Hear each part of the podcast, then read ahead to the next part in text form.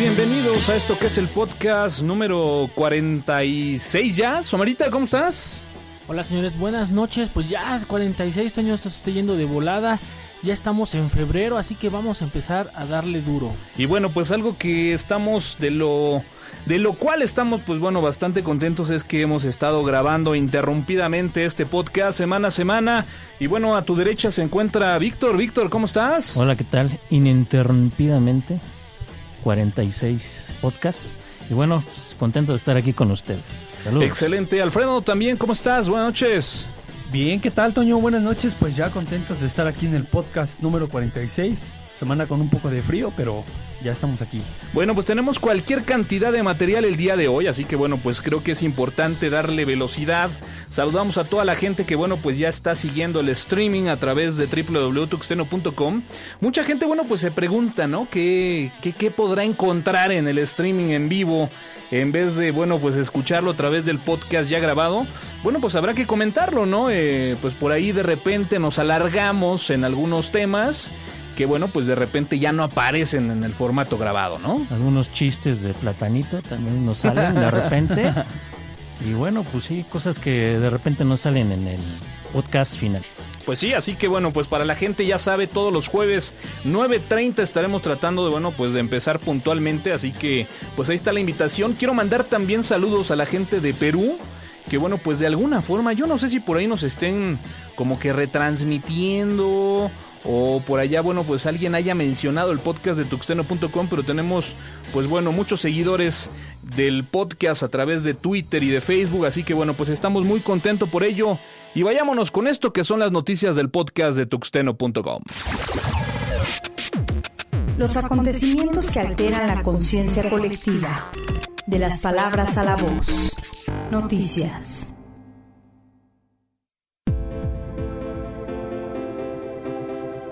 Bueno, pues estas son las noticias del podcast de tuxteno.com. Vigueras. Hola, ¿qué tal? Pues bueno, estamos aquí con las noticias del podcast de Tuxteno. Y bueno, tenemos la primera noticia, que bueno, ya está un poco atrasada, pero bueno, es importante mencionarla, que tiene que ver con Facebook, finalmente a la bolsa.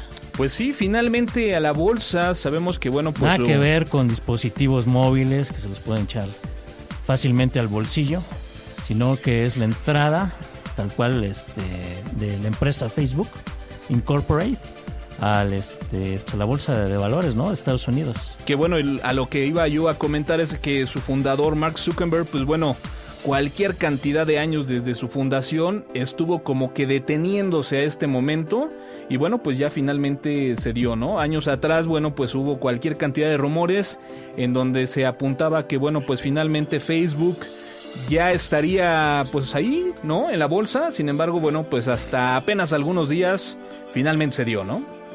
Pues sí, fíjense que cabe mencionar algunos numerillos por ahí de esos que se encuentra uno por ahí en la red. Bueno, para, para tal efecto y para que darle como que más plusvalía a esta, a, esta gran empresa, bueno, eh, Mark Zuckerberg, fundador como todos sabemos de, Facebook, se ha comprometido eh, a cobrar un sueldo de un dólar anual en el 2013. Un dólar anual en el Así es. 2013. Claro, esto no le tiene que impactar ya que el señor tiene amasado una fortuna de 14 mil millones de dólares aproximadamente, de 13 mil millones de dólares aproximadamente. Yo creo que Nada aquí más. algo de los de los datos importantes, ¿no? Que, que finalmente, bueno, pues obviamente como una empresa que ya cotiza a la bolsa, pues sabemos que toda la parte de las finanzas tienen que venir eh, pues abiertas, ¿no? Al público para que, bueno, pues de alguna forma se pueda conocer cuál es la situación, eh, valga la redundancia, financiera de la empresa y bueno, pues de ahí se pueda ya empezar a, jugar con todo este rollo de, de las acciones, ¿no?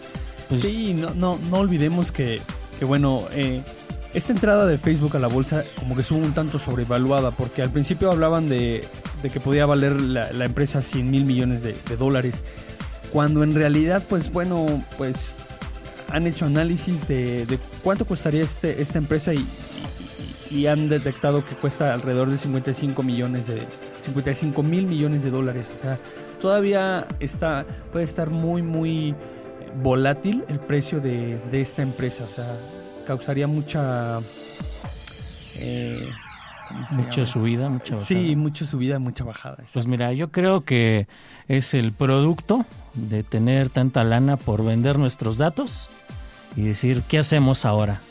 Ah, pues vamos a vernos acá, este, este, yuppies y vamos a invertir en la bolsa, ¿no? ¿Por Pero bueno, no? y, y- y como comentaba yo, ¿no? Yo creo que uno de los aspectos más importantes de esta situación, el, el bueno, bueno, ya estar expuestos ante la bolsa, yo creo que es eso, ¿no? Que ya no hay misterios, ya no hay nada que quede ahí, digamos, en el escenario guardado de cómo se están manejando los números en cuanto a publicidad. Ahora sí ya tiene que ir todo claro. Y bueno, pues habrá que, habrá que esperar esa valiosa información, ¿no? Yo creo que ya se habían tardado, ¿eh? Sí, Y yo también creo tiempo. que ya se habían tardado.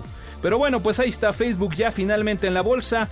Lo que también fue digno de llamar la atención en estos días, pues bueno, fue esta noticia que yo la renombraría como crónica de una muerte anunciada y que a pesar que bueno, pues esperábamos que esta noticia la tuviéramos a lo mejor a principios del año pasado, pues bueno, el mes fue febrero, el año fue 2012 y finalmente Adobe confirma que Chrome para Android ya no soportará Flash. Adobe finaliza el desarrollo de Flash para esta plataforma, así como también para la Playbook. Y bueno, pues eh, creo que la postura ha sido ya muy clara de años atrás, ¿no? Y de meses atrás. Eh, la gente de Adobe, bueno, pues ha dicho que prácticamente todo lo que es el entorno de desarrollo de Flash desaparecerá para, bueno, pues finalmente incorporar, digamos que lo mismo, pero a través de HTML5 y CS3, ¿no? Exactamente. Pues, Si, no, si recuerdan, recientemente fue el lanzamiento de precisamente de Chrome para Android. Y bueno, pues ya algunas reviews, o bueno, no sé quién lo había aprobado, pues ya no soportaba, ¿no? De plano, este, Flash. No sé, este, acá los expertos en Pues bueno, vaya, Android. es, es un, es un gancho a la zona hepática para todos los defensores de Android y que presumían que ellos sí que trabajaban con Flash. Y sería interesante, ¿no? Conocer ahora, pues, cuál es el argumento, ¿no? Temo, Temo ahorita está sin Co- palabras, ¿eh? Complicado, complicado, como dicen, ya, ya no ya no va a soportar Flash. Este, definitivamente el, el estándar de HTML5 o lo que se va a hacer un estándar de HTML5 viene fuertísimo y seamos honestos, es un eh, pues es mejor el performance, eh, la velocidad de las páginas que se pueden abrir. Vamos, la, la sencillez de no necesitar un plugin, pues vamos, es- ese es un mega plus, ¿no? Entonces, como lo dice, ¿no? Se veía venir, este, y bueno, efectivamente, ¿no? Pues ahí toda la gente, todos los, este, los fanboys, pues ahora sí ya pueden decir, ya no tienes nada de qué presumir. Estamos Yo, en- yo en- creo que esto trae cosas, trae cosas muy positivas, ¿no? Yo creo que eh, finalmente la postura de la empresa de Apple en utilizar o no utilizar esta tecnología dentro de su sistema operativo para dispositivos móviles, pues eh, abrió esta puerta, ¿no? A que finalmente, bueno, pues eh, uno de los principales competidores de la marca, en este caso, bueno, pues Android y algunas que están, bueno, pues ahí alrededor, eh, abrían el mercado, ¿no? Para que, bueno, pues Adobe de alguna forma siguiera ofreciendo este producto. Sin embargo, bueno, pues eh, creo que es muy claro. Yo creo que la estrategia de Adobe, salvo lo que ustedes opinen, pues es precisamente eso, ¿no? Ya como que quitar ese eh, pedazo, ese podríamos decir ese tumor, Lastre. ¿no? Que finalmente lastre. está dentro de las entrañas de Adobe para, bueno, pues empezar a de- definir y enfocar todos los esfuerzos para, bueno, pues esta nueva solución que prometen estará basada en HTML5 con CS3, muy a lo que se tenía actualmente, ¿no? Ahora, eso tiene que ver mucho, Toño, con cómo se está moviendo eh, Internet y principalmente la web en estos últimos años. Eh, evidentemente, cuando, cuando salió los primeros este, sitios con Flash, bueno, pues eran sitios muy llamativos. eh, había Revolucionó, ¿no? Sí, Revolucionaron claro. los sitios que teníamos Mm. actualmente con HTML4 en su muchísimos, momento. muchísimos juegos, ¿no? En Flash, digo, ¿quién no jugó algún jueguillo de esos que ponían en, la- en esas páginas que te hacían perder horas, ¿no? Queriendo alcanzar récords que a lo mejor ni eran alcanzables, Ficticios. eran ficticios. Este, pero hoy en día estamos viendo páginas como Twitter, como Facebook, donde ya no estamos viendo ese dinamismo, sino ahora vemos la participación como una forma de hacer la web. Antes era eras usuario simplemente, ahora eres participas creando las páginas, ¿no? Entonces, obviamente hay que aterrizar esto a la gente pues que no tiene conocimientos de programación y de diseño y, algo fácil y sencillo es sube tu foto, la comentas y vámonos, ahí tienes el éxito de las redes sociales, ¿no? Y es que también sabes qué pasó. Todo eh, el el consumo, el- lo que representa Flash en dispositivos móviles es un alto consumo de batería y de, y, y de calentamiento de, de tu equipo. No, no, bueno, la batería, no, bueno, la batería la consume, pero eh, por, por sí solo cualquier. Entonces Hasta ya, las ya- pero sufren. sí, Hasta o sea, Hasta con voltearlos a ver Sí. consume batería, sí, ¿no? claro, Ya no. ese tema de O sea, Flash o sea, sí, era- no, no, no, Flash, no, deja el Flash, este, Alfred, no, no, no, digo, prendes el GPS y nomás empieza a ver cómo empieza a bajar las líneas de Yo creo que batería y- finalmente Flash se convirtió para dispositivos Android como ese plus que sabíamos que no iba a durar. Era el ¿no? plus. Era el Sí, plus, sí, pero digo. que sabíamos que bueno, pues era finito ese plus. Ha llegado a su a su terminación y yo creo que aquí el, el punto de peso es lo que finalmente en su momento Steve Jobs defendía, ¿no? Flash es una infraestructura, una tecnología que va muy enfocada a interactuar con un mouse que en dispositivos touch, pues obviamente no lo tenemos, ¿no? como te decía, ¿no? A final de cuentas, este ha, ha- ha evolucionado la web, esa es una realidad. Y la web de- del 2012 y en el futuro, simple y sencillamente, no hay cabida para, para Flash. Para Flash. Pues sí, como dices, una muerte anunciada que tanto se vanagloriaban los android androiceros. Los androiñeros. androiñeros de que ah sí He de- nosotros tenemos he- flash he- he de ustedes no He, he- bueno. he de confesarlo, le sirvió a Android como bandera insignia de, de su producto exacto ah, y, y le dio y le dio tiempo de madurar. ¿Y qué, De aquí- de pero aquí- de ¿qué va a pasar adelante- con los nuevos dispositivos? Mira, ya, pues es que van a traer este el, van a traer HTML5 y bueno, pero a partir de hoy ahora sí pod- podemos decir que prácticamente la, la igualdad de condiciones en cuanto a características de software o lo que puedas hacer, Ya ahí está, igual. ¿no?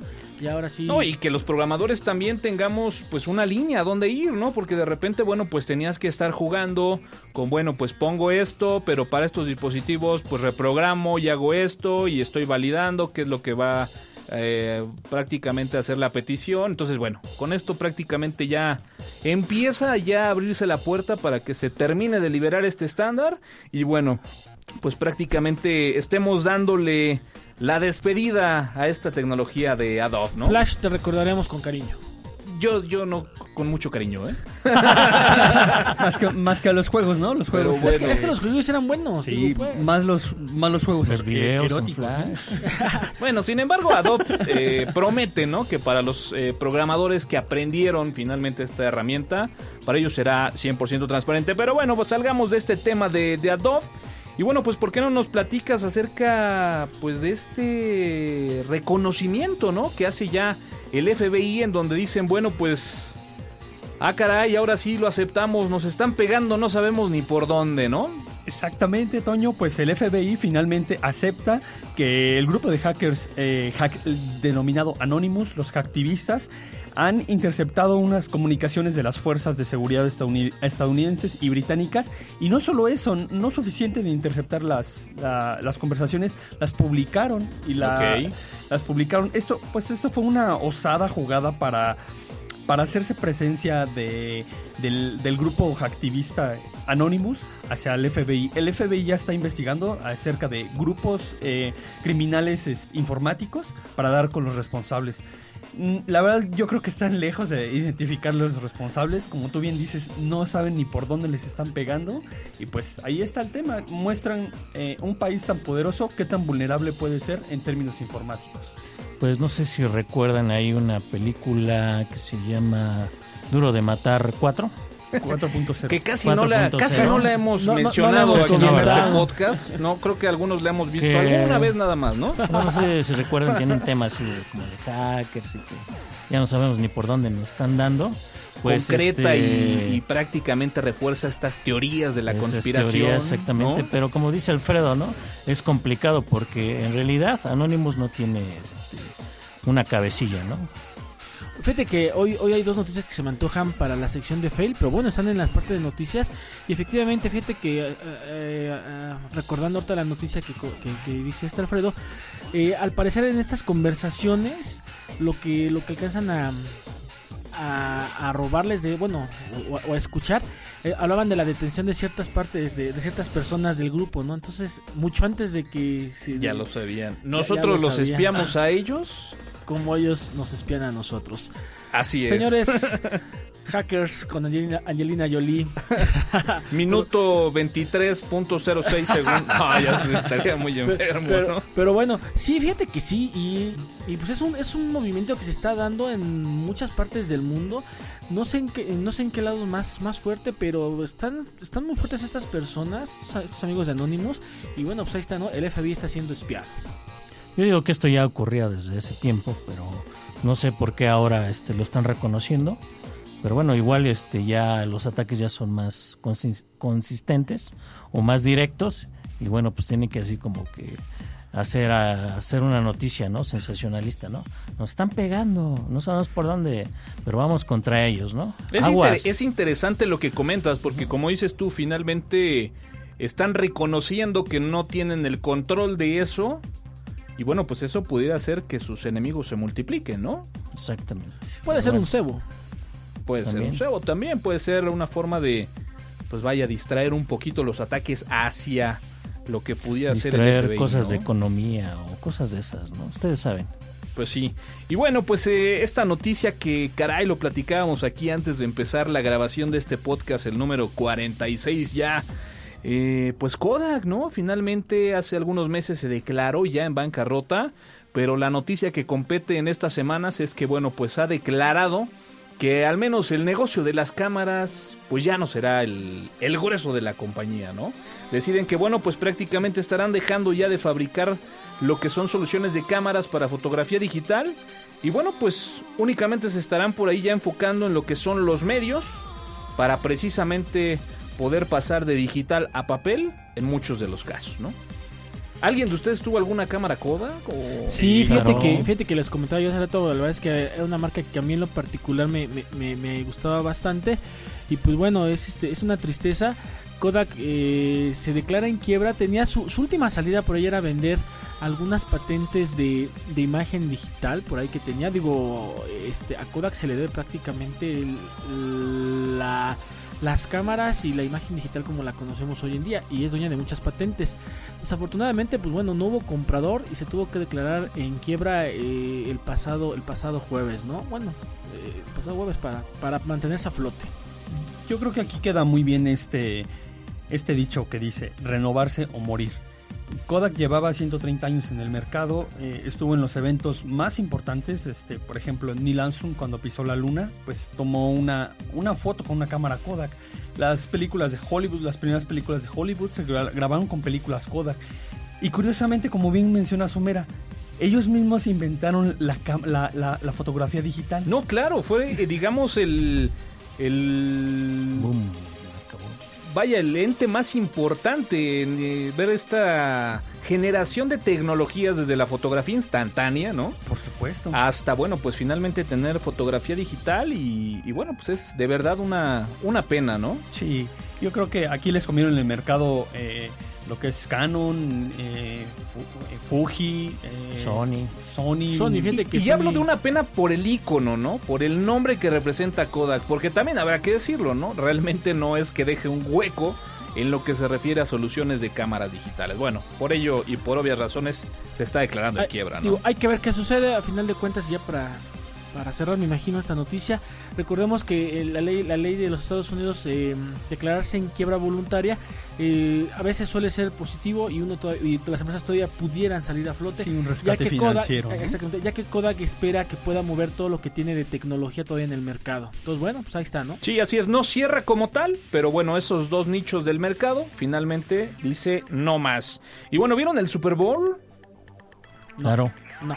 Claro que sí. claro. La No lo última- vi- no lo como todo hombre, como es el día del, del hombre, el día del Super Bowl, hay que verlo. ¿Vieron- vieron Uno el- que otro no. ¿Vieron las ligas que publiqué más noche?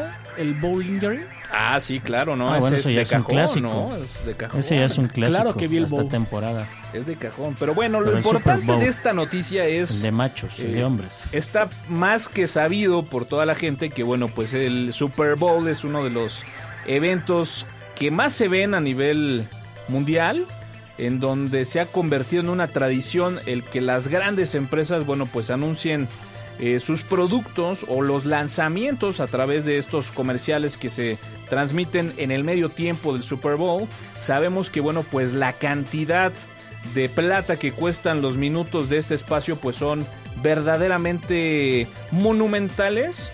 Y bueno, pues en lo que se refiere a informática, pues bueno, por ahí apareció un anuncio de GoDaddy y de Samsung Galaxy, ¿no? El Samsung Galaxy, que es uno Que de los tendré que decirlo, yo no los vi. No, no, no, yo tampoco vi los Seguramente. Haces mal. Por ahí, por ahí había visto algunos adelantos de, de lo que es. Y bueno, básicamente pues Samsung está apostando fuertísimo a lo que es su Galaxy Note. Eh, pues es un teléfono que va a la mitad entre una tablet. Son 5.2 pulgadas, si no me equivoco, 5.3. Con una tecnología en su, en su stylus. eh, donde nos permite, bueno, pues inclusive hacer caricaturas. Ahí obviamente en el comercial lo muestran, hacer caricaturas, hacer algunas notas. Vamos, eh, le están apostando fuertísimo a este producto, pero bueno, la noticia va enfocada a que pagaron 90 segundos de intermedio de Super Bowl, que bueno, la verdad es de que como dices Toño, ya es un billete ahí invertirlos.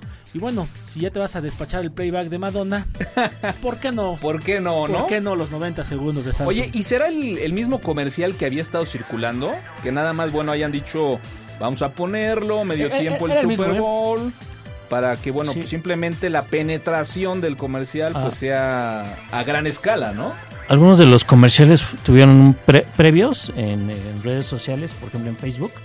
Y bueno, no sé, bueno, la nota geek del Super Bowl. No sé si vieron por ahí el comercial que se llama The Dog Strike Back, que es un comercial de Volkswagen. Que Haciendo la analogía a un tema muy geek que es Star Wars, ¿no? Star Wars, exactamente. Que bueno, que si no lo han este, visto, es recomendable, ¿no? Hay que A todos buscarlo los en fans YouTube, de- exactamente. ¿no? Sí, búsquenlo como comercial Volkswagen Super Bowl o The Dog Straight Back. Muy bueno.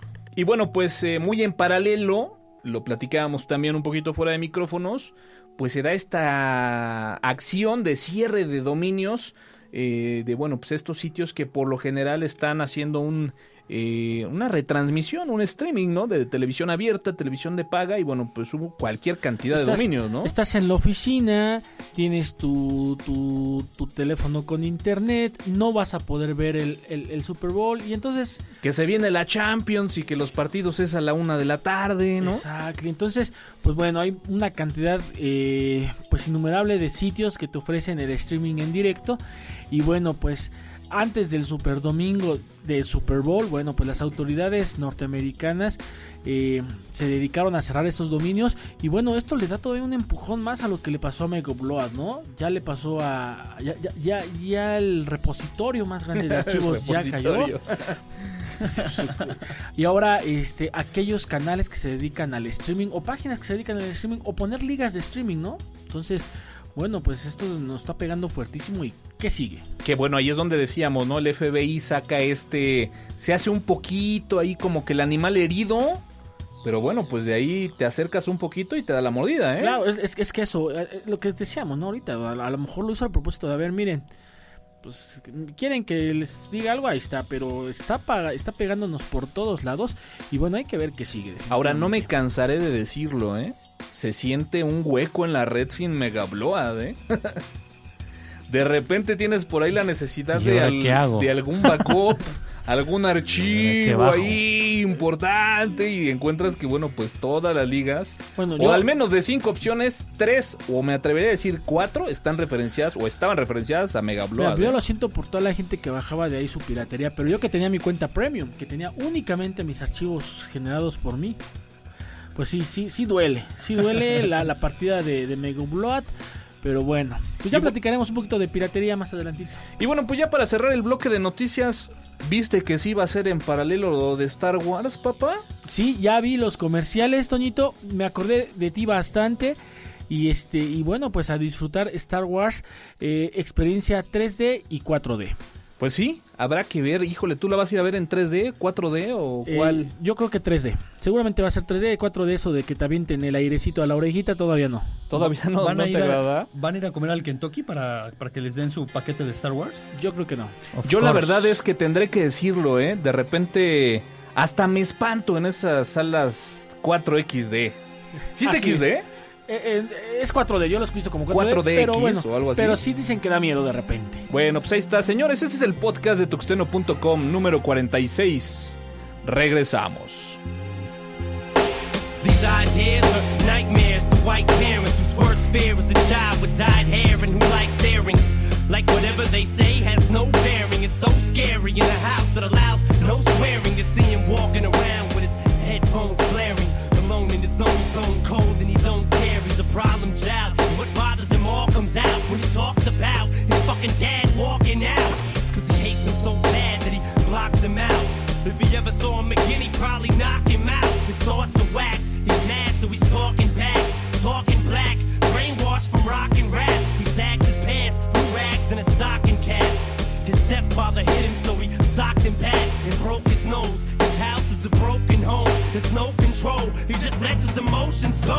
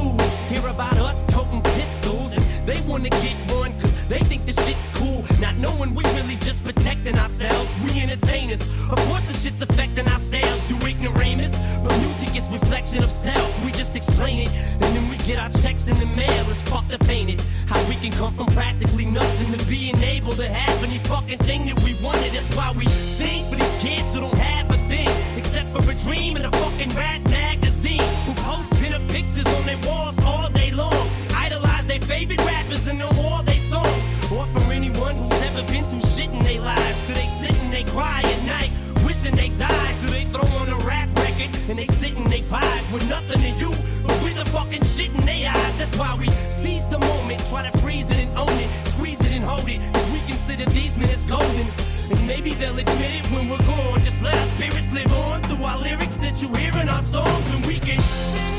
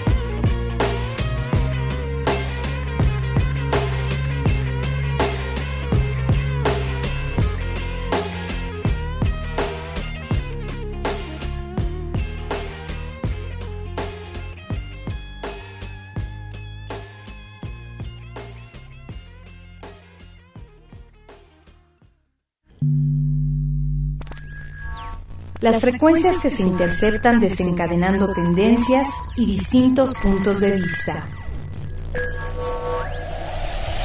El tema.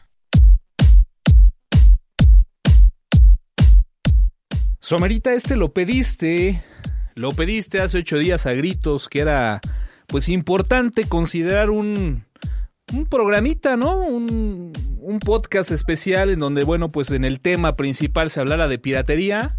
Y bueno, pues señores, el día de hoy vamos a hablar acerca de la piratería. ¿Por dónde te gustaría que empezáramos, mi Somera? Primero por el cierre de Megabload, ¿no? ¿Cuánta, ¿Cuánta piratería manejarían estas personas?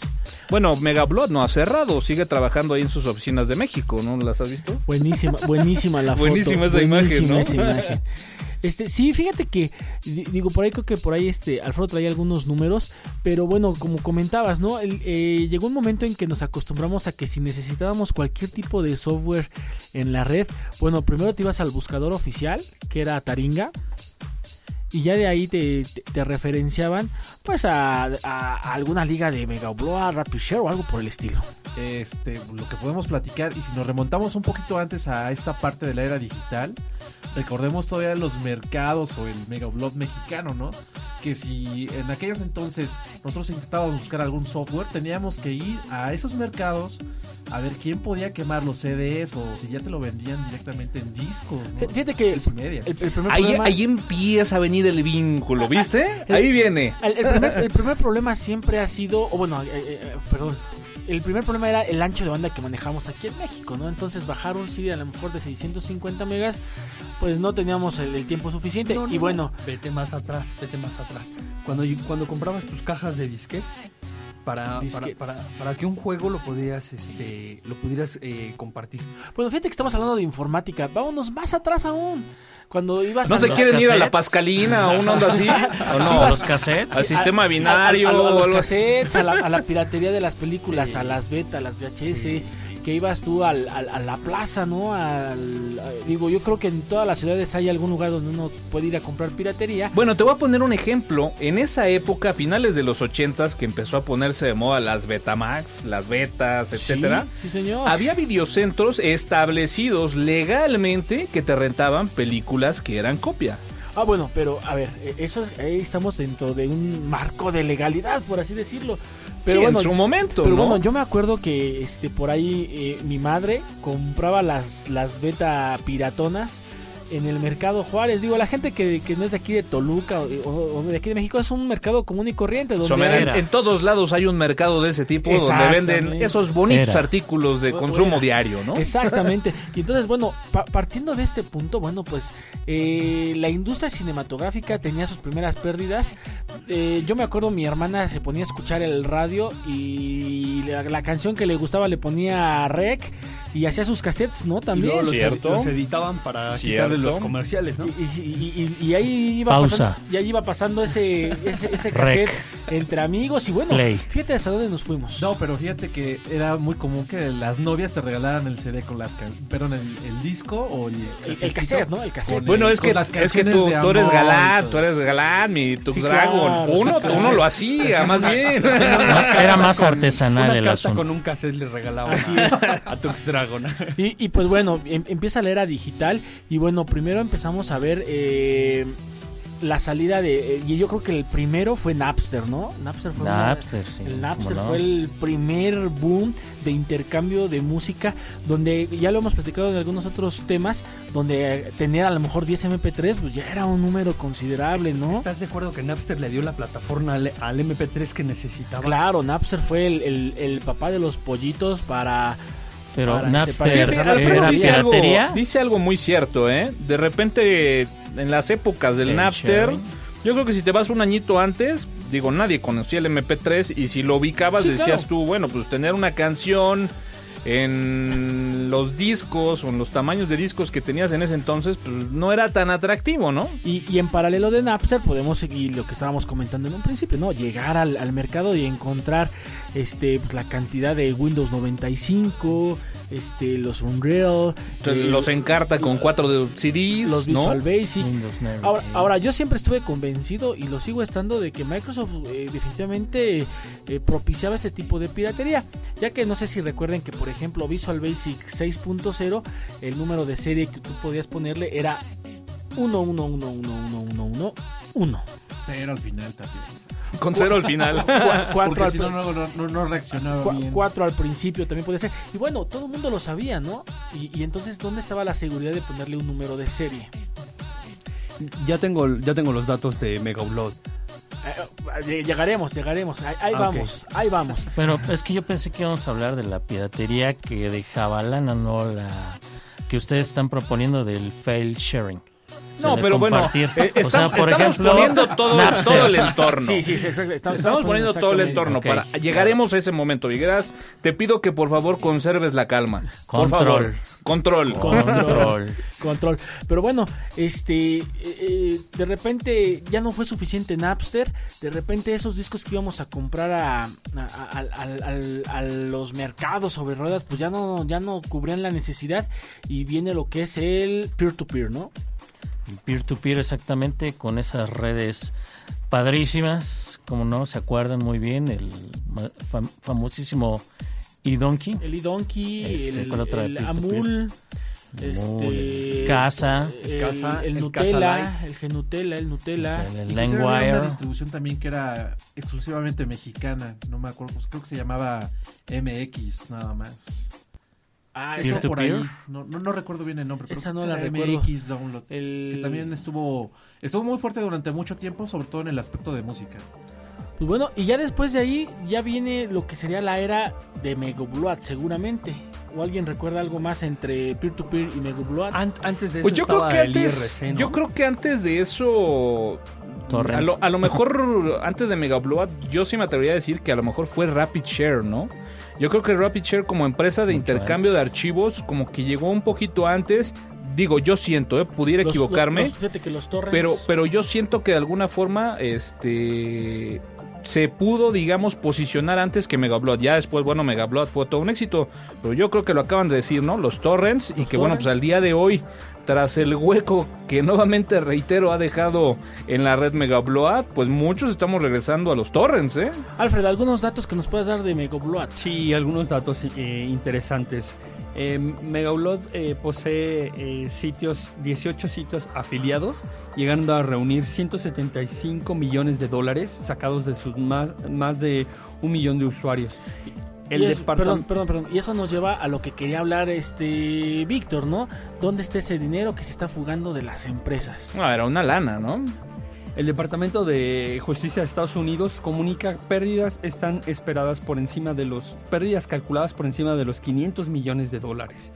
El, el- yo estaba escuchando las noticias al dueño de Mega Labs, de Mega Upload, eh, le confiscaron una, una, una mansión, una residencia y él pues ahorita el, el- el cuate este pidió un permiso para que no lo extraditaran a Estados Unidos y lo fueran lo llevaran ante la corte porque pues sí está metido en graves problemas el señor. Bueno, ya, ya como que planteamos el antecedente, ¿no? Así es, Ahí están está. las herramientas. Ya, ya llegamos hasta Blood. Ya llegamos hasta el día de hoy, después de haber venido del sistema binario y sus orígenes. Yo creo que ahora sí pudiéramos empezar a platicar uno de los temas que ahí fue donde le pusimos pausa la semana pasada. Y hablábamos de esa piratería, porque habrá que decirlo, ¿no? Hay piratería a través de internet, pero también hay la piratería, que bueno, pues finalmente, como lo mencionabas, la podemos encontrar hasta en establecimientos, ¿no? Así es, Toño.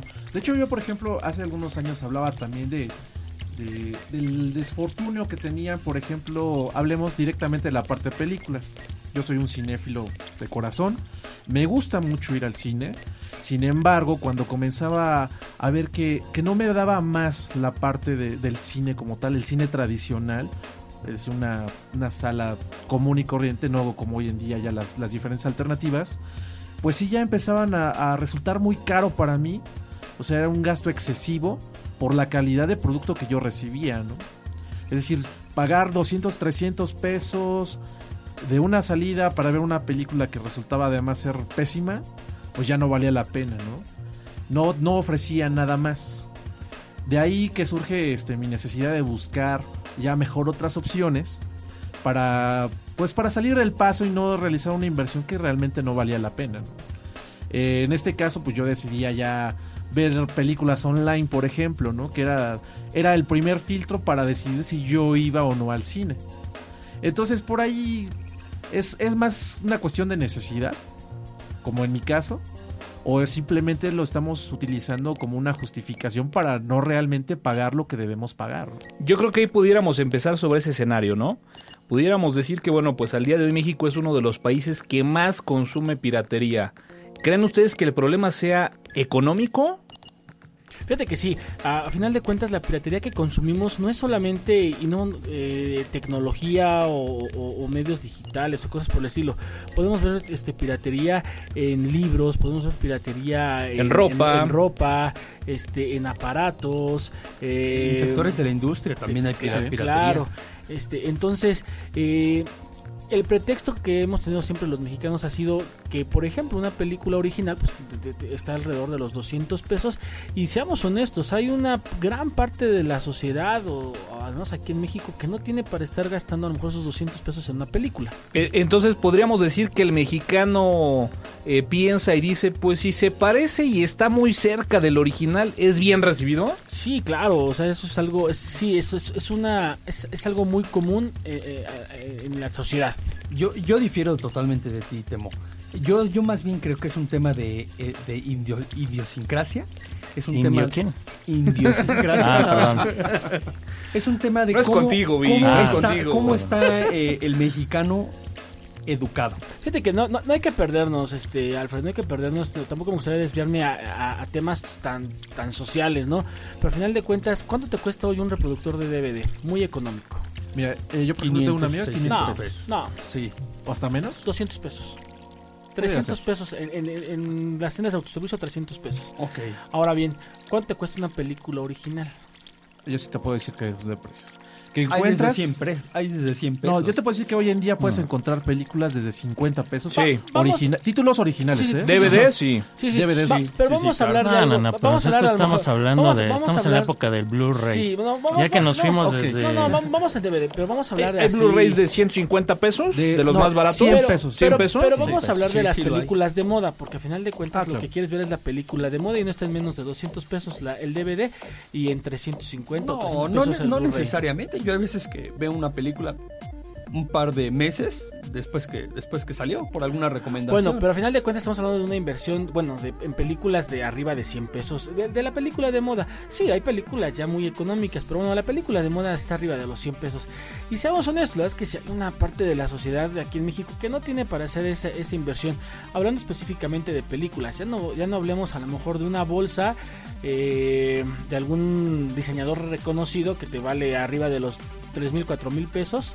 Y bueno, pues la puedes Mira, vamos a aterrizarlo Se porque parece. aquí nuestros amigos burgueses de HSBC, pues como que, como que pierden un poquito el peso, ¿no? Vamos a regresarnos a cuando éramos chavos, ¿no? Sí, Y Exactamente. que de sí. repente querías consumir un CD de música que a lo mejor costaba 120 pesos.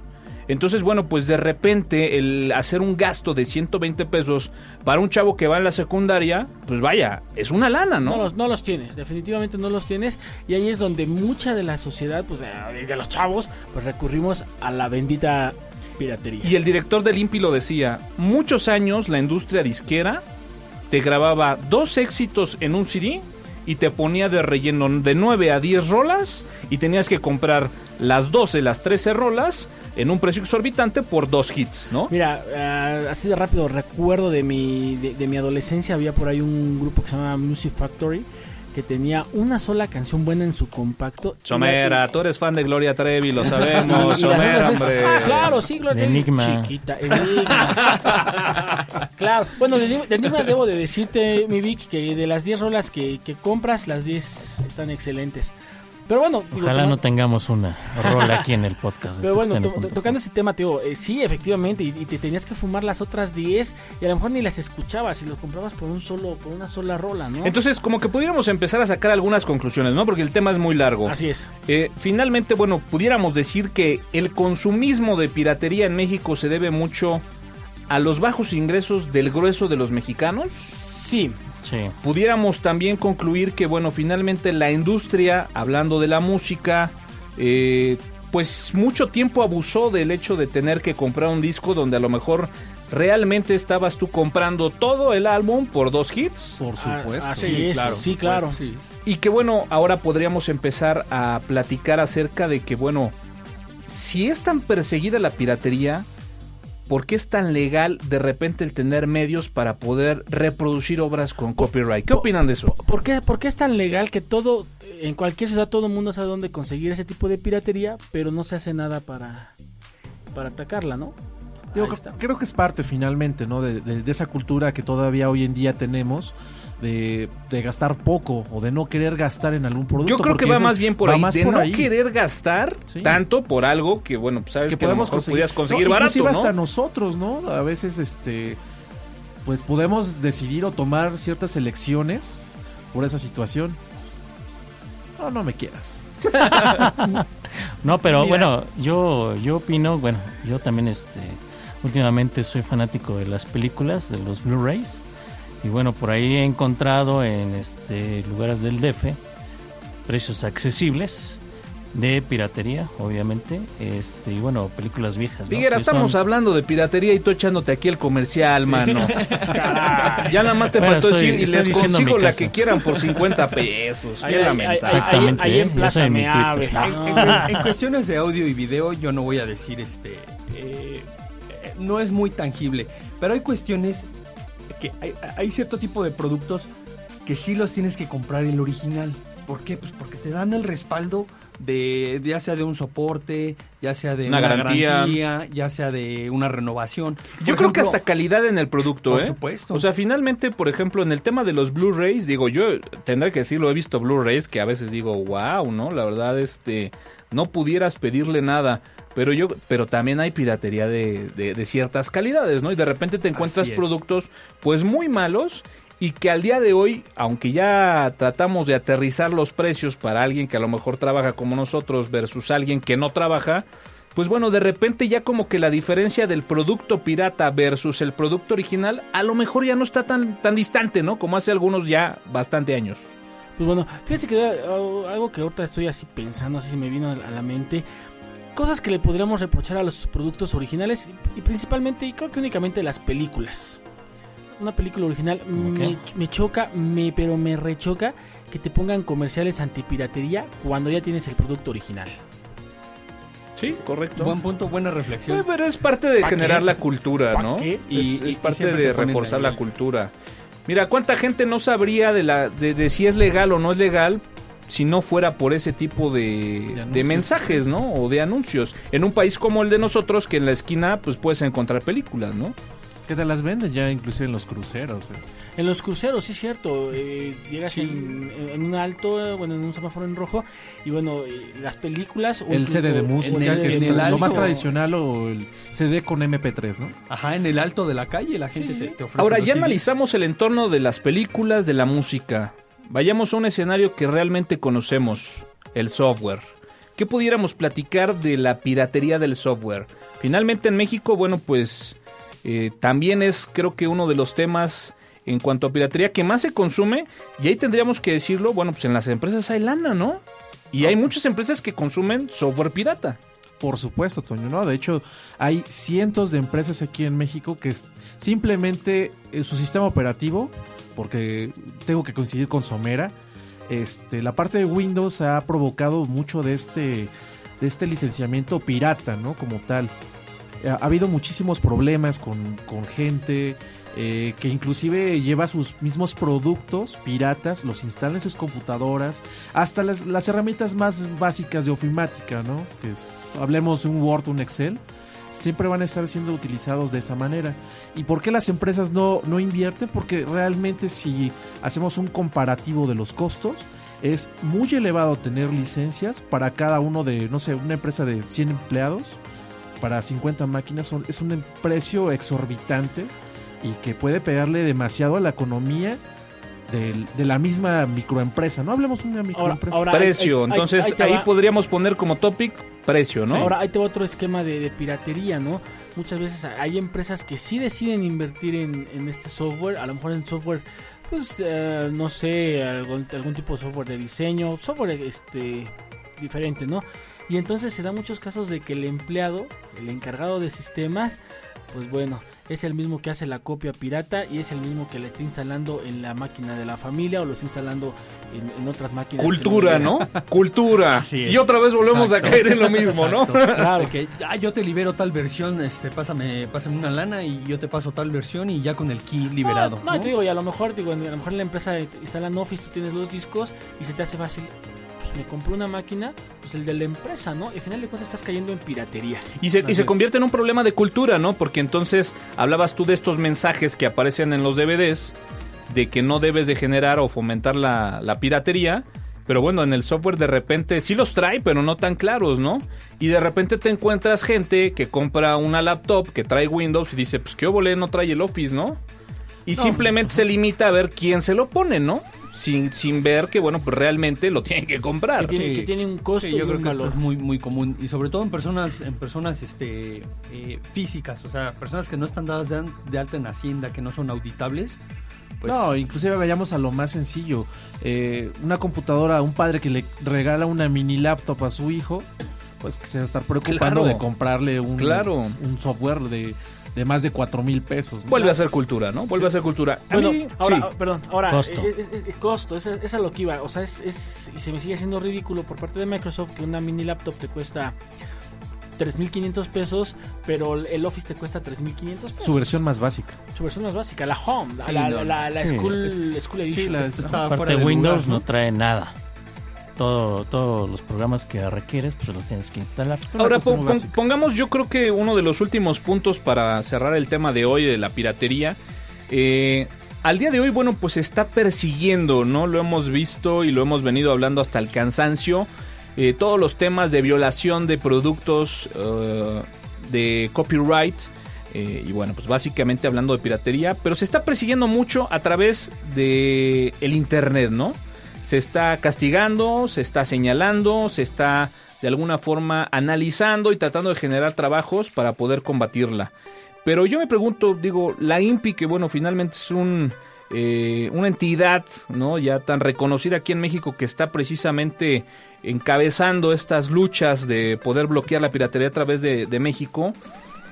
¿Por qué de repente satanizar tanto la piratería a través de Internet cuando lo hemos platicado en este espacio, existen tantos y tantos lugares ubicados, perfectamente establecidos, en donde, bueno, pues se tiene y se ha ubicado que existe piratería como tal y no se hace nada. ¿Por qué creen que sea usted? ¿Por qué, por qué creen que esté pasando esto? ¿Por Es qué que- persiguiéndose tanto por internet y no atacar donde realmente se está vendiendo, a lo mejor fuera de internet? Es que ahí es, donde está la corrupción, donde se manejan los hilos este, negros de- del negocio, ¿no? Donde no se debe de afectar eh, esa parte que es la que deja el dinero, este, pues la mayor cantidad de dinero este, a los dueños, ¿no? O a los que tienen el, el Los poder. distribuidores. Fíjate que, a ver, bueno, es una cadena de corrupción, yo me imagino, porque si tu autoridad llegas a estos lugares y, hay- y estas personas tienen el dinero para poder dar pues, la mordida, ¿no? Básicamente. Exacto. Y bueno, se hace una cadena donde este amigo le tiene que dar a otra persona y bueno, ¿para qué meternos más, más en otras cosas? Pero en internet, ¿a quién le cobran la mordida? Ahí es estar defendiendo dos cosas, ¿no? ¿Es realmente válido hacer esta lucha por la cuestión de propiedad intelectual? Que creo que eso es correcto, ¿no? Si uno está trabajando, estás realizando el esfuerzo para, para producir una película, un software, eh, música, etcétera, etcétera, creo que sí es válido hacer esta lucha o por lo menos tratar de reducir esos espacios que se están volviendo libres. Digo, todos lo hemos consumido, eso es, es una realidad. O sea, aquí el que levante la mano y diga yo jamás he descargado una canción Sí, claro. es, es Que una el mentira, primer ¿no? O sea, exactamente. Entonces, yo creo que va, va más a, a que realmente ubiquemos si es válida esta, esta persecución, ¿no? Digo, finalmente lo sabemos, o sea, sitios como, como Megablog, ¿a quién le pagaban? A nadie. Si finalmente las empresas siguen perdiendo dinero, ¿por qué? Porque si, si lo tratamos a nivel México, pues sí tenemos una, una cadena de distribución de, muchas formas, ¿no? Pero cuando entran estos sitios como Megablog, se vuelve un, sistema global, ¿no? donde yo nada más no, no, las pérdidas son en un solo país, sino es a nivel mundial, ¿no? O sea, vo- voy más, yo creo, yo creo a esa parte, ¿no? De, de sí, sí es una cuestión de dinero, es válido, yo creo que sí es válido estar luchando por ese derecho a recuperar cierta ganancia, aunque no es del todo correcto. Ahora se, se ponen a imaginar la crisis que sería, por ejemplo, para todas aquellas empresas que se encargan de vender medios de almacenamiento como CDs o DVDs. Si de repente, bueno, se hiciera una labor de exterminar esta piratería física, pues vaya, podría generar un eco interesante. Sí, ¿eh? mira, Toño, en ese caso, por ejemplo, hace un par de años en España, eh, y no, ya no, yo no le di seguimiento a esa parte, se pretendía que todos los medios físicos eh, se, les, se les impusiera un impuesto Sí. adicional a, a ya su, a su venta de precio. Y solamente para justificar su almacenaje, porque pudieran estar violando este, de- derechos de propiedad intelectual. So, obviamente muchos defensores llegaron, oye, pues yo no, yo no voy a grabar una pista de música, yo no voy a grabar una película, voy a grabar fotografías de ¿Por mi qué voy a tener ¿no? que pagar ese impuesto, no? Exactamente. Y la justificación era para retribuirles a aquellas empresas que pudieran estar perdiendo dinero, ¿no? Cosa que se me hace irrisible. Vaya, pudiéramos seguirle dando vueltas y vueltas y vueltas a este tema. Digo, difícilmente pudiéramos terminar de concluir algo, pero pues somerita alguna idea final. Pues fíjate que yo creo que no es correcto lo que es la persecución que se está haciendo, pero es menos correcto que no sean parejos. Vigueras. Pues yo nada más quiero leer un comentario, un, un artículo, un párrafo en un artículo del Economista que dice así más o menos. El presidente de la Concanaco precisó que durante el 2011 la, la piratería superó los 80 millones de dólares. Perdón, los 80 mil millones de dólares, lo cual es preocupante porque si vemos cuál es el valor de la actividad del turismo, nos damos eh, cuenta de que es casi seis veces más que toda la industria del país. Los elementos no identificados que reaccionan a lo clasificado. Off topic. Bueno, y pues el día de hoy en Off Topic eh, tendré que apoyarme nuevamente con Vigueras, que caray es, es la parte que enriquece este podcast, porque bueno, pues finalmente material geek 100% distribuible aquí en el podcast de tuxteno.com. Off Topic, Vigueras. Hola, ¿qué tal? Pues sí, seguimos aquí en el podcast de tuxteno.com. Y bueno, vamos a, a la sección de Off Topic. Que bueno que eh, hoy vamos a ver un, un gadget muy, este, muy padre. No sé si ustedes vieron la película de Terminator. ¿Cómo no? ¿Cómo no? ¿sí? Clásico Este, de Tres, clásicos. sus tres este, versiones. Me, me falta la última, me falta la 4, pero bueno. Bueno, vieron cuando, por ejemplo, el, esta máquina pues eh, este, estaba buscando a, a John Connor. Sobre todo en la bueno, 1, ¿no? En la uno, 1, exacto. en la 1. Bueno, también en las otras Sí, películas. en, to- en todas, sale. en todas Pero, como aparecido que la uno. 1 era así, wow, ¿no? Diría Somera, muy cerca de llegar a la interfaz de Minority Report, pero este con un gadget móvil, ¿no? Eh, exactamente, bueno, el gadget que, que, este, bueno, que traemos hoy, o que les quiero presentar, o quiero que se den una idea más o menos. Venga, porque bueno, es un proyecto. ya se imaginarán, ¿verdad? Bueno, es que ese era un previo, ¿no? Para que se les... Bueno, ya saben. Para que además se Este, lo puedan imaginar, porque finalmente, bueno, pues se tratan de unos lentes, ¿no? unos lentes que precisamente Google está este pues diseñando todavía no tenemos ahí si es este algo así como que ya este físico o si hay algún prototipo eh, prototipo ya hecho bueno se llaman los eh, Google Goggles que bueno tienen una interfaz eh, tipo Terminator no que bueno que los Goggles pues en sí son unos lentes no sé si este unos lentes que tienen este ahorita les digo bien Vamos, No, Vigueras. no sé, no sé si por ahí los que, los que se han echado algunos clavados buscando lentes de pues pantallas para proye- pro- proyección de, de imágenes. Imagínense ese tipo de lentes donde puedan tener a lo mejor un- unos audífonos, lentes grandecitos.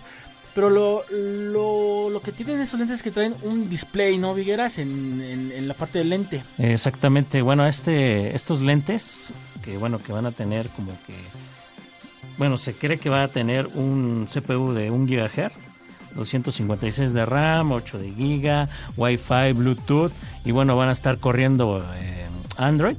bueno, que van a tener un display, que bueno, que van a utilizar un software que ya existe que se llama Google Goggles, que bueno, que para donde lo que va a hacer es para donde tú voltees va a identificar cosas. Yo, yo me imagino esto, eh, una combinación de Google Goggles con este con realidad aumentada. Eh, hay, hay algunas aplicaciones de realidad aumentada en, en- tanto para iOS como para, para Android, este, donde lo que tú puedas eh, o alcances a ver, este, te va a mandar información acerca de, de esa parte, ¿no? Exacto. Así. Esto, esto sería a través de una cámara frontal que va a estar recuperando la, va a estar recuperando la información en el entorno con el que te vayas moviendo. Sí, de hecho Goals es este una aplicación ya de- desarrollada por Google totalmente que aprovecha las ventajas de la realidad aumentada. De hecho, inclusive hoy en día todavía están sus versiones este para iOS y para Android. Que sí, que de hecho, bueno, pues habrá que decirlo, ¿no? Como dices tú, la aplicación como tal ya medio pudiéramos empezar a probarla, ¿no? Porque bueno, pues finalmente ya está como tal, simplemente tomas una foto y bueno, pues puedes realizar búsquedas a través de foto, escaneo de texto, pero lo interesante de este gadget es que bueno, sin un equipo, sin un dispositivo móvil, sino a través de unas simples gafas, ¿no? Pues bueno, prácticamente puedas utilizar la gafa como el display y bueno, pues pr- prácticamente estar explotando al máximo estos juguetes que tiene Google, ¿no? Eh, vuelvo a lo mismo, digo, Google Goggles no es, no es realidad aumentada, simplemente es como que el reconocimiento de, de patrones. Y la realidad aumentada, bueno, pues es otro, es otro tipo de aplicación donde en los teléfonos a través de la cámara vamos a poder ver e interactuar con el, con el medio. Hay, hay aplicaciones bastante interesantes. Y bueno, podríamos, eh, me comprometo a traer la siguiente semana algo de realidad aumentada.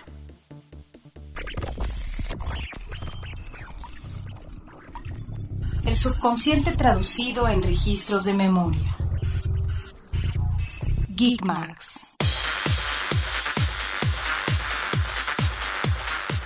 Pues yo les recomiendo que vayan preparando su navegador favorito, ojalá sea Firefox, porque bueno, pues el día de hoy traemos tres bookmarks que bueno, pues la verdad están bastante, pero bastante interesantes. Así que bueno, pues adelante con el primero. Ahí les va. Bueno, este entrar- Además, muy enfocado a Star Wars, ¿no? Exactamente, precisamente eh, con el tren de Star Wars que tenemos últimamente, pues pueden entrar. a- ah, bueno, y también se acerca San Valentín. Bueno, esta combinación Ah, de Star caray. Wars San Valentín ha dado este frutos en una, en una liga que pueden accesar por medio de la página de Star Wars, que es este se llama eh, Star Wars Valentines, que bueno que es en sí eh, un PDF que pueden descargar, donde pueden hacer su una tarjetita y mandársela a su querida o a su Híjole, querido de- de verdad. favorito. De verdad que eres bastante geek, Víctor. Yo le voy a mandar un geek, este una postal a, a mi diva favorita. Perfecto. No nos digas quién es, pero bueno, para salvar un poquito esto, mm, ¿les gusta? Digo, somos de la generación del Nintendo. Finalmente, seguramente todos los que estamos aquí en su momento jugamos Mario Bros. Por supuesto. ¿Me equivoco? Por ah, pollo. Muchas no, no, veces. no. Bueno, No te Víctor, quién sabe. Víctor, como que sí es ya más de la onda del Atari, a lo mejor hasta el Television, ¿no? O Pac-Man de tiendita, pero bueno. Barritas. Para los que más o menos andan pegándole a los 30 y algo, les traigo esta liga que es un juego que se lo podrán encontrar a través del sitio de www.explodinggravit.com en donde bueno pues eh, tendremos pues precisamente este juego de Mario Bros pero el juego se llama Super Mario Bros. Crossover. Eh, bueno pues prácticamente está recién calentita la versión 2.0 y lo interesante de esto es de que, bueno, pues finalmente vas a poder jugar tú el juego de Mario Bros. en diferentes entornos, desde la versión de Nintendo, de Super Nintendo, de Game Boy, pero pudiendo interactuar con los diferentes personajes de grandes juegos de tan conocida consola, ¿no? Entonces, pues imagínate, Somerita, que de repente le estés pegando al Mario Bros, pero en vez de jugar con Mario Bros, juegues acá con el personaje del Contra. Scorpion. Con Link Mortal también. Kombat. O que de repente estés jugando Mario Bros, pero pues con el Super Metroid, por ejemplo. O algunos personajes de Ninja Gaiden, ¿no? Wow. Pero Sí, bueno, habrá que este, que finalmente ya en vez de tener que saltar y aplastar este pues, a los honguitos malos, pues por ejemplo si juegas acá con el personaje de Contra, Ajá. pues finalmente trae su trae su, su, su arma, ¿no? Y en vez de que tengas un hongo que te haga grande, pues imagínate que te van a ir saliendo las diferentes eh, tipos de armas, ¿no? Que Contra finalmente pues venía manejando. Así que bueno, pues ahí se los dejo. Les repito, la página es www.explodinggravit.com. Y bueno, pues este juego como tal, porque es un sitio de juego, se llama Super Mario Bros. Crossover. Bueno, vamos a lanzarnos con el siguiente Geekmar. Que no podía fallar porque siempre ha sido de los básicos, ¿no? El geek.com. El geek.com, material geek, pues aquí en los geekmarks de tuxteno.com, ¿no? Sí, es, un, es una liga que por lo menos tienen que visitar una vez a la semana, ¿eh, chicos? Sí, se está renovando constantemente. Tiene buenos, tiene buenos geeks. Y bueno, pues no podíamos tampoco dejar este, nuestro último Geekmar, ¿no?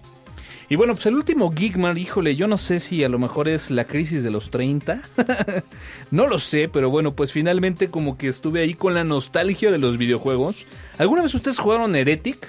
Hexen Claro. o Doom? Sí. Mira, el básico tiene que ser Doom. Yo creo que difícilmente nadie pudo dejar de haber jugado Doom. Mira, si, si jugaste Doom, significa que en su momento tuviste una 486 o una 386. Definitivamente. que tristemente estuviste interactuando en aquellas épocas, a lo mejor con un Windows 311, Estamos hasta un hablando- 95 pudiera ya haber sido, Sí, ¿no? todavía Que- no. comprabas los un, 90s, comprabas un PC. Magazine y ahí venía el Doom para instalar en el nivel, creo que del nivel 1 al, al 3. Ok, nos queda claro, No, Alfredo sí lo jugó. Y bueno, pues este, digo, este juego de Doom, la verdad a mí en lo personal pudiera ser como que el parteaguas para que, bueno, pues fuera gran fan de los juegos de shooter. Así que bueno, pues el día de hoy les traigo una liga también para que puedan jugar estos tres juegos, que bueno, pues básicamente son juegos de esta empresa ID ID Software. ID Software. Este, que bueno, pues básicamente títulos importantes en aquella época de finales de los noventas como Heretic, el Hexen. Hexen lo jugaron, también fue un Claro, clasicazo, ¿no? Claro. Un Yo muy poco, clasicazo. fíjate que en aquellas épocas todavía me mareaba con el shoot. Y bueno, pues me el sigo Doom, mareando. que, que después, bueno, pues por ahí como que se liberó una versión media hackeada, media con, no sé, Inclusive se liberó el código. Se liberó el código y de ahí se desprendieron cualquier cantidad de versiones de Doom, Doom Aliens, Doom, vaya, cualquier cantidad de, de clónicos. Entonces, bueno, pues para los amantes de Doom como su servidor, más que de Herétido de Hexen, sí de Doom, tendré que decirlo. Bueno, pues el sitio se llama www.silvergames.com slash Doom-medio triple pack. Ahí estaremos poniendo las ligas en el sitio de Facebook Señor, para que no sea falla. ¿Por qué? diva. ¿Por qué dices slash de diagonal? Eso es lo que se pega Raya. por andar conviviendo Línea. con divas de verdad como ustedes. Ustedes. Pequeñas partículas que estabilizan el equilibrio de nuestro entorno. Apps.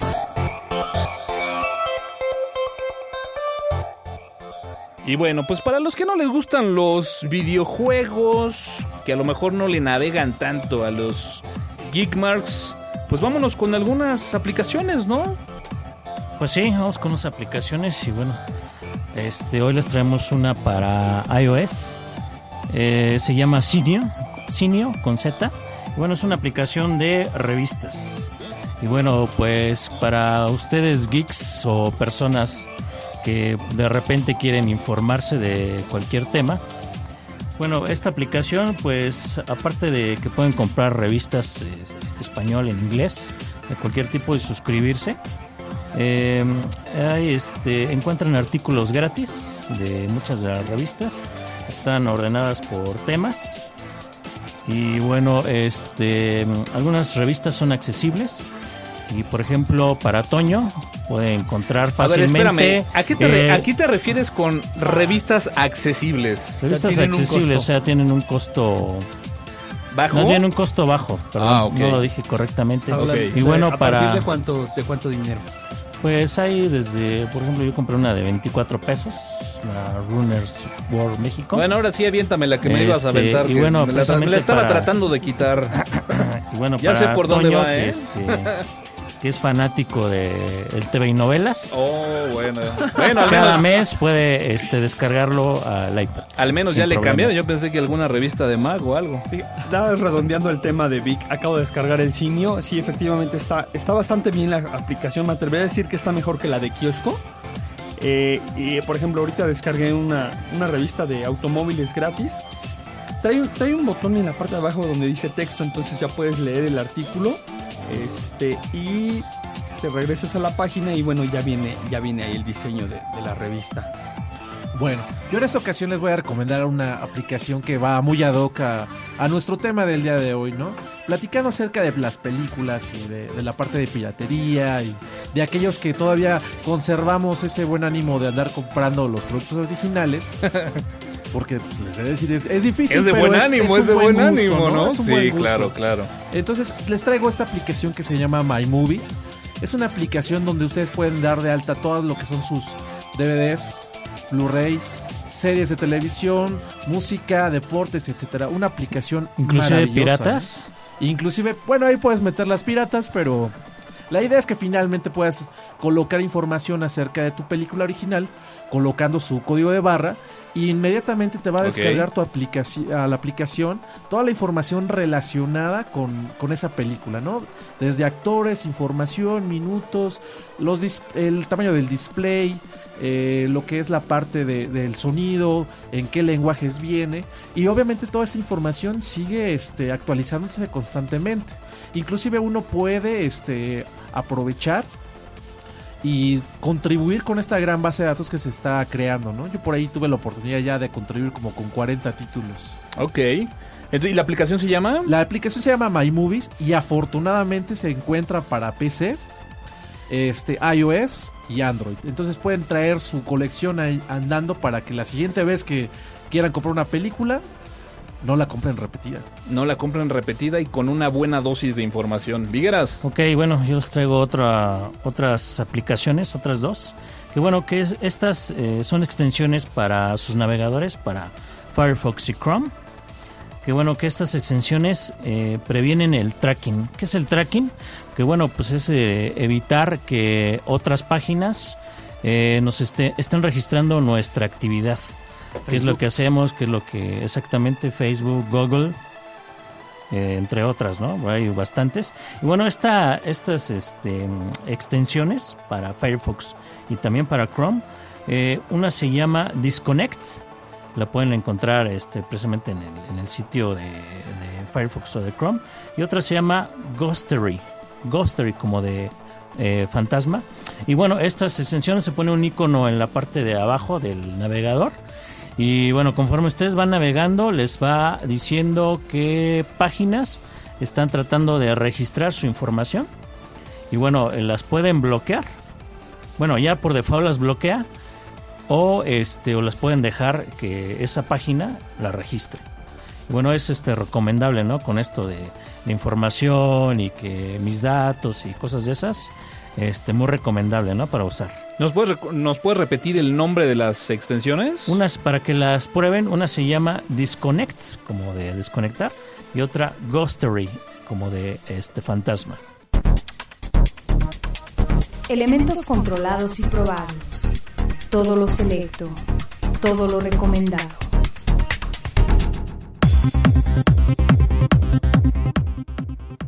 Bueno, pues así de rapidito, porque bueno, este podcast va a quedar como de dos horas.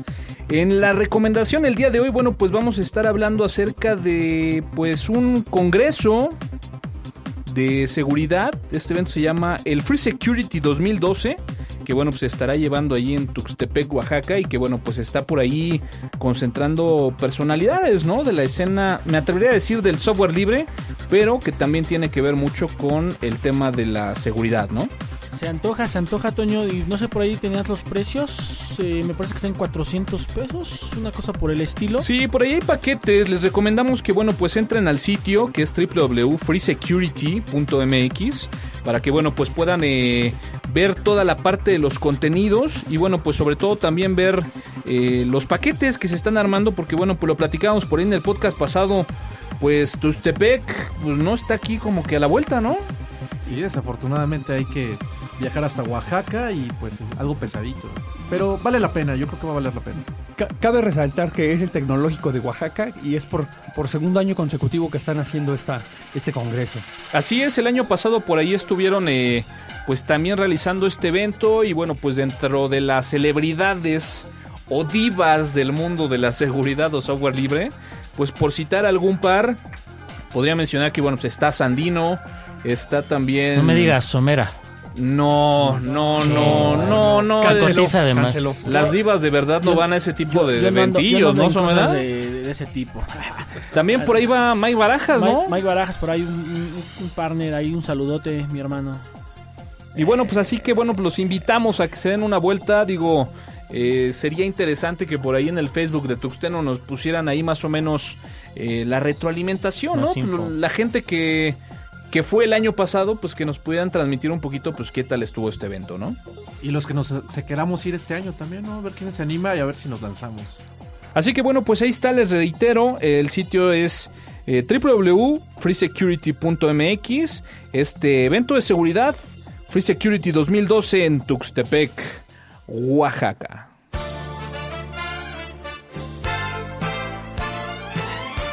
Fastidiado de la vieja taberna, cantina o pulcata de su barrio, de nombres pintorescos como la oficina, la iglesia o el confesionario, de la cadena Hombres Dominados, apertura el mejor lugar para usted. Bar El Mandilón.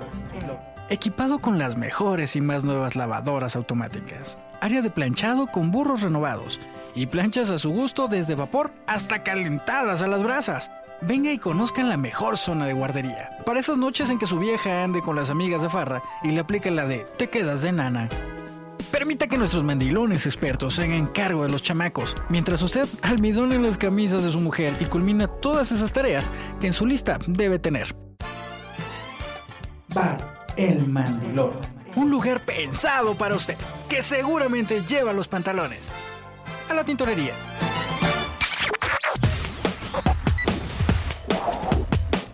Residuos auditivos. Reprogramando el subconsciente colectivo.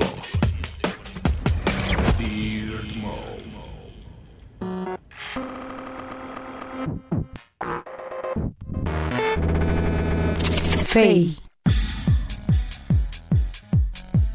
Y cómo no, cómo no, esta semana tuvimos pues un fail bastante digno de mencionarse, ¿no? Señores, si abren sus cuentas de correo, por favor, por lo que más quieran, QWERTY y 12345 no son, no son buenas contraseñas. Bueno, pues el fail eh, en sí es de que Anonymous hackea el email del presidente de Siria, se llama Bashar al-Assad. Bueno, y el password pues muy fácil, ¿no? Del 1 al 5. 1, 2, 3, 4, 5. Es, increíble, la verdad, como todavía hoy en día, a pesar de, de tantas pláticas, de asesoramiento, muchísima gente sigue utilizando fechas de nacimiento, nombres de papás, del 1 al 5, este, una dirección, cuestiones que son, son muy básicas y que cualquiera puede saber, ¿no? Yo creo que al día de hoy eh, no te puedes dar lujos, ¿no? Eh, de tener contraseñas tan fáciles. Digo, ya no hablemos de la ridiculez que es tener un- una contraseña 1, 2, 3, 4, 5, ¿no? Ahora eh, dicen que pues la culpa no la tiene el indio, sino el que lo hace compadre, ¿no? Y finalmente, pues bueno, yo creo que él como tal no es responsable, pero sí, pues vaya una llamada de atención importante para la gente que lo rodea, ¿no? me, me queda completamente claro que eh, son personas que se rodean de gente que los asesora para ese tipo de situaciones. Claro, ¿no? claro. Y, y que tengan ese tipo de fails, bueno, pues, ¿qué, qué, qué más te puedo decir, no? Digo, aquí en México tenemos muchos de esos ejemplos. Y ahora le tocó al presidente de Siria, señor, hay que cambiar la contraseña. Yo digo que es un fail este compartido junto con Anonymous. ¿Por qué? Porque estaba demasiado fácil, ¿no? Pues demasiado, demasiado muy hackeable, ¿no? Muy hackeable. Demasiado bueno. fácil, o sea, no tenía chiste, ¿no? Y bueno, pues esta llamada de atención para ahora que se vienen la- las campañas, ¿no? Tantas cuentas de Facebook, de Twitter que de repente se ven hackeadas. Josefina, si estás oyendo este podcast, pues hay una Sería momento de consultar a tu gente técnica, ¿no? Porque Josefina oye el podcast, no sé ¿Por si lo qué- sabían, por pero lo no? escucha, ¿eh? ¿Por- por-. ¿Por, qué no lanzar aquí el comercial? Y bueno, pues nos proponemos como asesores tecnológicos. Y bueno, pues este tenemos eh, paquetes muy interesantes a todos los políticos por ahí para asesoramiento de seguridad en tecnologías, redes sociales, etcétera. Barato, barato, pásale por acá. Vigueras, odio tu aplicación.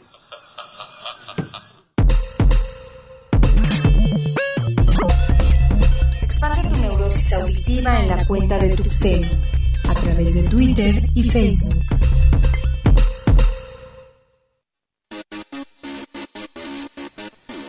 Bueno, pues este maratónico podcast número 46 se termina aquí. La verdad es de que, bueno, pues muchos materiales que se trataron en la mesa y bueno, pues nos estamos ya retirando en este el podcast número 46. Alfredo, vámonos. Vámonos, pues ya terminó este podcast, bastante contentos y nos vemos la siguiente semana. Mi buen Hugo, vámonos. Muchísimas gracias, Toño. Arroba TuxDragon por si me quieren seguir ahí en Twitter. Vigueras. Pues vámonos, estuvo muy largo este podcast y lo vamos a seguir haciendo más largo. No, no es cierto. Pues es que hay muchos comentarios, pero pues nos vemos para la otra.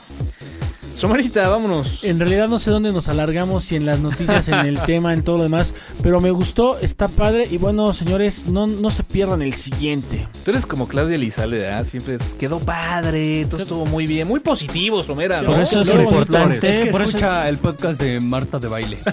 por eso es importante escucharlo en vivo, porque Sí, claro. mucho de esto puede estar. Puede que, Puede- puede, puede que quede, puede que quede trunco. Bueno, es que on, on live siempre es mejor. Y señores, escúchenos on live, también está padre, se pone de padre el desmadre. Y bueno, pues aquí andamos. Bueno, pues señores, yo soy Antonio Carama, N Carama en Twitter. Estén pendientes de este archivo, el podcast número 46. Y nos escuchamos en el 47.